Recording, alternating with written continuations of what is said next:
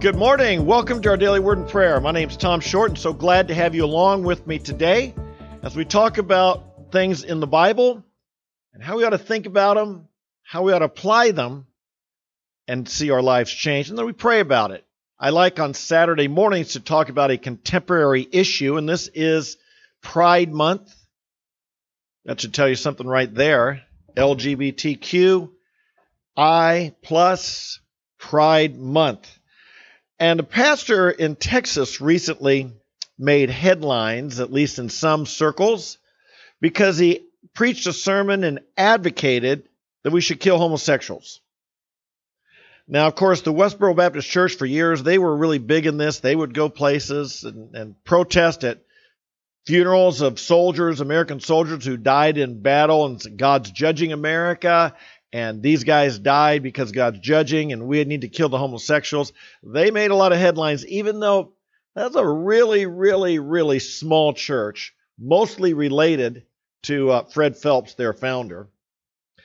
But stuff like that is inflammatory speech like that gets headlines, it gets coverage. It's kind of like in the news industry, what they tell us is if a dog bites a man, that never makes the cover uh, the news. But if a dog, if a man bites a dog, that makes the news. And so the Westboro Baptist Church, and dare I say this fella down in Texas recently, and others who make pretty outlandish statements, make the news. But how do we respond? What do we as Christians say when someone asks us, hey, do we believe that homosexuals should be put to death? Do I believe that? I get asked that on campus. And I'd like to read a little story from my book called Taking It to Their Turf, which, by the way, if you've not read it yet, I had dinner last night with a fellow I've known for years, actually been a faithful supporter of our ministry for years, but he didn't even know I'd written it. And uh, I thought we've sent a copy to all of our supporters. If you support our ministry and you've never received one, please write and let us know. We'll send you a copy. Or if you'd like a copy, write and let us know. Tom Short, go to Tom Short Campus. Excuse, I'm sorry. Go to tomthepreacher.com. Hit the request. Let us know. We do prefer someone donates, but if you can't, we'll send you a copy. And um, and and I'd love you to read a copy. And so, anyway, back to this, and I'll. So years ago, University of Maryland, back in the early 1980s, maybe about 82, I'd like to just read a story of a time when I was asked, should we kill homosexuals? In my early days at the University of Maryland, one fellow we'll call Alex was a particularly articulate spokesman for the gay agenda. I believe he was the president of what was then known as the Gay Lesbian Alliance. Simply, they since then they've added a lot of other letters to their the LGBT, you know, more than just the gay lesbian. Despite occasional heated exchanges, Alex and I got along pretty well. He and I both enjoyed the opportunity to present our cases in hopes of persuading those listening to embrace our position. In those days, students were far more open minded to hear both sides of this issue than they are today. And that's true. Most people, the, the, the so polarized today, people won't even listen to another side. And so Alex and I, we did get along pretty well. And um, I think we had a, a, somewhat of a mutual respect for one another and the, the ability to articulate our positions. Anyway, one day, Alex cornered me. He would he would prepare for me, by the way. He'd be out there every day, and I was out on campus every day. Here's what he asked Tom, the Bible says we should stone homosexuals. Do you believe we should kill homosexuals? I'd never given much thought to this question but I could see my dilemma. If I said no, he would point out that I don't really believe the entire Bible to be true. If I said yes, the audience would consider me a hateful extremist. I avoided giving a direct answer. I don't want to kill homosexuals, I said. I want to convert homosexuals. Most of the audience appreciated the answer. Score a point for me. But Alex was persistent. What about those who won't convert? Should we kill them? Again, I neither wanted to advocate killing homosexuals, nor did I want to distance myself from my belief in the Bible. I tried several times to wiggle around the question, but Alex kept pressing me to answer. Should we kill homosexuals who don't who won't convert to Christ? Yes or no? There was no way out.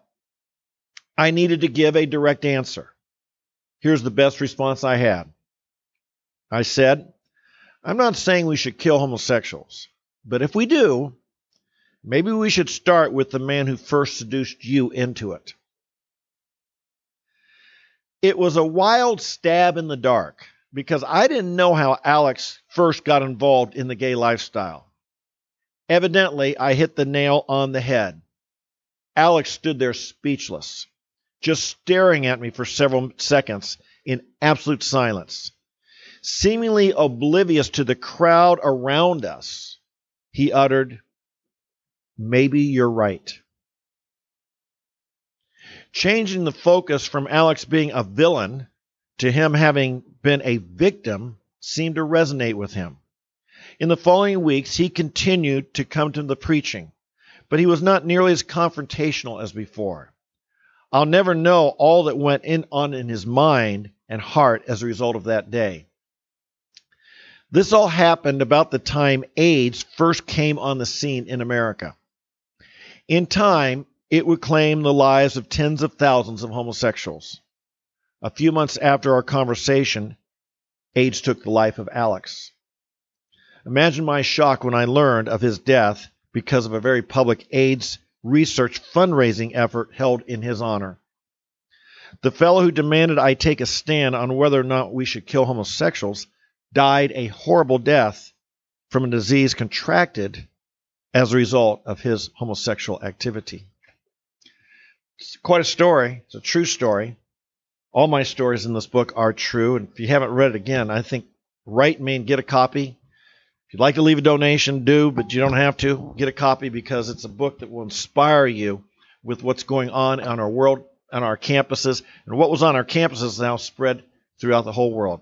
But what what do we do? I mean, how do how would I answer this today? I must say I'm far more articulate today, and I've got a better answer because when Alex cornered me there, I that's the first time I'd ever been answered that asked that question. Have you been asked that question? Do you know how to answer if someone says, "Do you think the Bible commands we kill homosexuals?"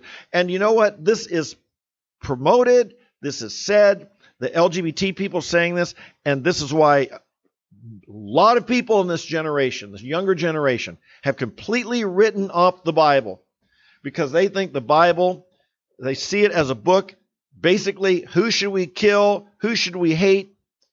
And they in the other side has been so effective in positioning the Bible as a book of hate and how to kill and who to kill and so on. And, and obviously, they say we want nothing to do with that book. What does the Bible actually say? Well, you start with Leviticus. This is a well known verse, and people talk about it. I sometimes joke uh, that the people, you know, it's like you're a Bible scholar. Are you? Do you, you know, people talk about this. Anyway, here's the verse they know. If there's a man who lies with a male as those who lie with a woman, both of them have committed a detestable act, they shall surely be put to death. Their blood guiltiness is upon them. There it is right in the book of uh, Leviticus, the declaration of the death penalty for homosexuals. Well, how about in the New Testament? Does the New Testament change things? Romans 132, and this is the verse that the fella, the, the, the preacher down in Texas was preaching. He preached Leviticus and this one. Although they know the ordinance of God that those who practice such things are worthy of death, they not only do the same, but also give hearty approval to those who practice them. This is found in Romans 132 and it follows the progression or the de- degression of, of Romans 1, that, where people would reject God, and then God would give them over to immorality, and then God would, God would give them over to idolatry, and then immorality, then homosexuality. And the last four verses of the chapter talk about giving over to a depraved mind to do the things that are improper. Well, to be fair, in Romans 1, this comment, this statement that those who practice such things are worthy of death and the idea that we celebrate it is a lot more than homosexuality. It includes the whole, I mean, 21 things I believe it is in the last four verses of of uh, Romans 1 that include everything from slander and disobedience and rebellion and and all kinds of things that I don't think anyone's advocating that we should, that even though the, in the judgment of God those people be worthy of death, that I don't know anyone advocating that we execute people for all of those many, many, many things in the end of Romans chapter 1. And I think that some of this, if I dare say, I think some of what we're talking about here is accurate theology. In the Bible, you always ask who is something addressed to. You can get in big trouble if you are looking at verses that might be addressed to someone else and, and think they apply to everyone. Now, all scripture applies to all of us somehow, but not every verse applies to every situation. For instance, in the Old Testament, we have laws, some are moral laws, like you shall not kill, and you shall not commit adultery, and you shall not steal. These apply to every person. But there are ceremonial laws that don't apply to every person. If you touch a dead person, how you have to wash before you can go in the temple. Are you allowed? Was a woman allowed in, in into the temple during her her period? Uh, how about you know which foods can you eat? What are things you're allowed to touch? Touch. These are laws that were we call the ceremonial laws that relate to the Jewish worship, and they were cleanliness laws that don't necessarily relate to all of us today. This is part of what was discussed in the book of Galatians and in the council at Acts chapter 15. And so these ceremonial laws, you and I are not under them as, as believers. We can learn from them. There's something of interest there. There might be, all scriptures got application to it, but are we, you know, if, if, if you touched a dead person yesterday, are you not allowed to go to church tomorrow? Eh, not necessarily. That's not what, what we're, we believe is taught. And then there's a third type law, and that's the civil law, and that is in ancient Israel, what were the punishments for breaking other laws? Yes, you could be put to death for homosexuality. You'd be put to death for disobeying your parents. You could be put to death for, for violating the Sabbath. There are many punishments there, but we don't live in ancient Israel. We, I live in the United States, and I'm under the laws of the United States and the state of Ohio where I live. And Romans 13, I believe, teaches that we should be honoring and living under those laws. And so, if you ask me today, should we put a homosexual to death here living in the state of Ohio? I would say no. We should not. I don't I would say the Bible does not teach that we should do that. The Bible because that's not the law of our land. Is it morally wrong? Yes. Does God says it's wrong? Yes. Should we be celebrating homosexuality? No. Should we punish them with death? I don't advocate that. I don't I don't let's put this, I don't believe that's what the Bible teaches not only as a personal thing, I don't believe the Bible teaches that that's what we should be doing in our day to day. God does seem to give us freedom, uh, a degree of freedom in the world in which we live. What should we be doing? Well, exactly what I said earlier. In John 3, we live in a time now where, where Jesus gave, you know, God so loved the world, he gave his only begotten Son, that whoever believes in him should not perish but have eternal life. The next verse he says, For God did not send the Son into the world to judge the world, but that the world might be saved through him. He who believes in him is not judged. He who does not believe has been judged already, because he's not believed in the name of the only begotten Son of God. Brothers and sisters, what does God want today? Our God is a God of love. Our God is a God of compassion. Our God is a God of mercy and forgiveness. I believe the heart of God today is to see people saved. Jesus came to save people. There will be a day of judgment coming for the LGBT sins and for every sin, for your sin and my sin. You may have never engaged in this sin, but there is a day of judgment coming for all sin. But today is a day of salvation. Today is a day of mercy. Today is a day where God offers forgiveness. Repent and believe the gospel. Come to Jesus Christ. Get on the path of life. Come to Jesus as the Savior of the world. Allow Him to make you a new person, a new creature. That's the message of our day. And so, what I said to Alex years ago, I don't want to kill homosexuals, I want to convert homosexuals. Well, I believe that, and it is possible. We live more and more in a world today where people say, no, you can't change it because it's your, it's your orientation. I don't believe that. I don't believe the Bible teaches that. The Bible teaches that God can save anyone and transform anyone And every one of us were once lost in our sin, and those of us who've come to Jesus Christ have been made new and alive through faith in Him. This is our message. This is our message. It may be easy to, to really speak against homosexuality because we see the corrupting influence that it's had in our culture. And and we're we're questioning, you know, how much do I, you know, what is my motive? And am I just trying to make a moral culture, a moral world? Friends, I say what I say about homosexuality because I love them. I want to be clear about that. I don't say it because of a hope that we're going to make America just this wonderful, perfect, moral place. I'd like that, of course. That's not my, that's not what I say. What I say, I say what I say because I love them, and I know all sin corrupts. It corrupts the person, the person involved, and it corrupts others around them. This is a corrupting sin. We love people. We don't hate them. We we we love people, and that's why we offer them a way of escape and a way of salvation and a way of forgiveness we love we love them. We love their victims, just like with Alex. I loved Alex, the person who seduced him into that, which obviously he admi- was admitting. We love everyone. We want to give everyone a hope of salvation. This is what God came to do. This is the hope of salvation. So, Father in heaven, today we pray. We thank you for the gospel of Jesus Christ we confess that all of us are worthy of your judgment. All of us have done things worthy of death. All of us have done things worse than death. We've done things worthy of hell.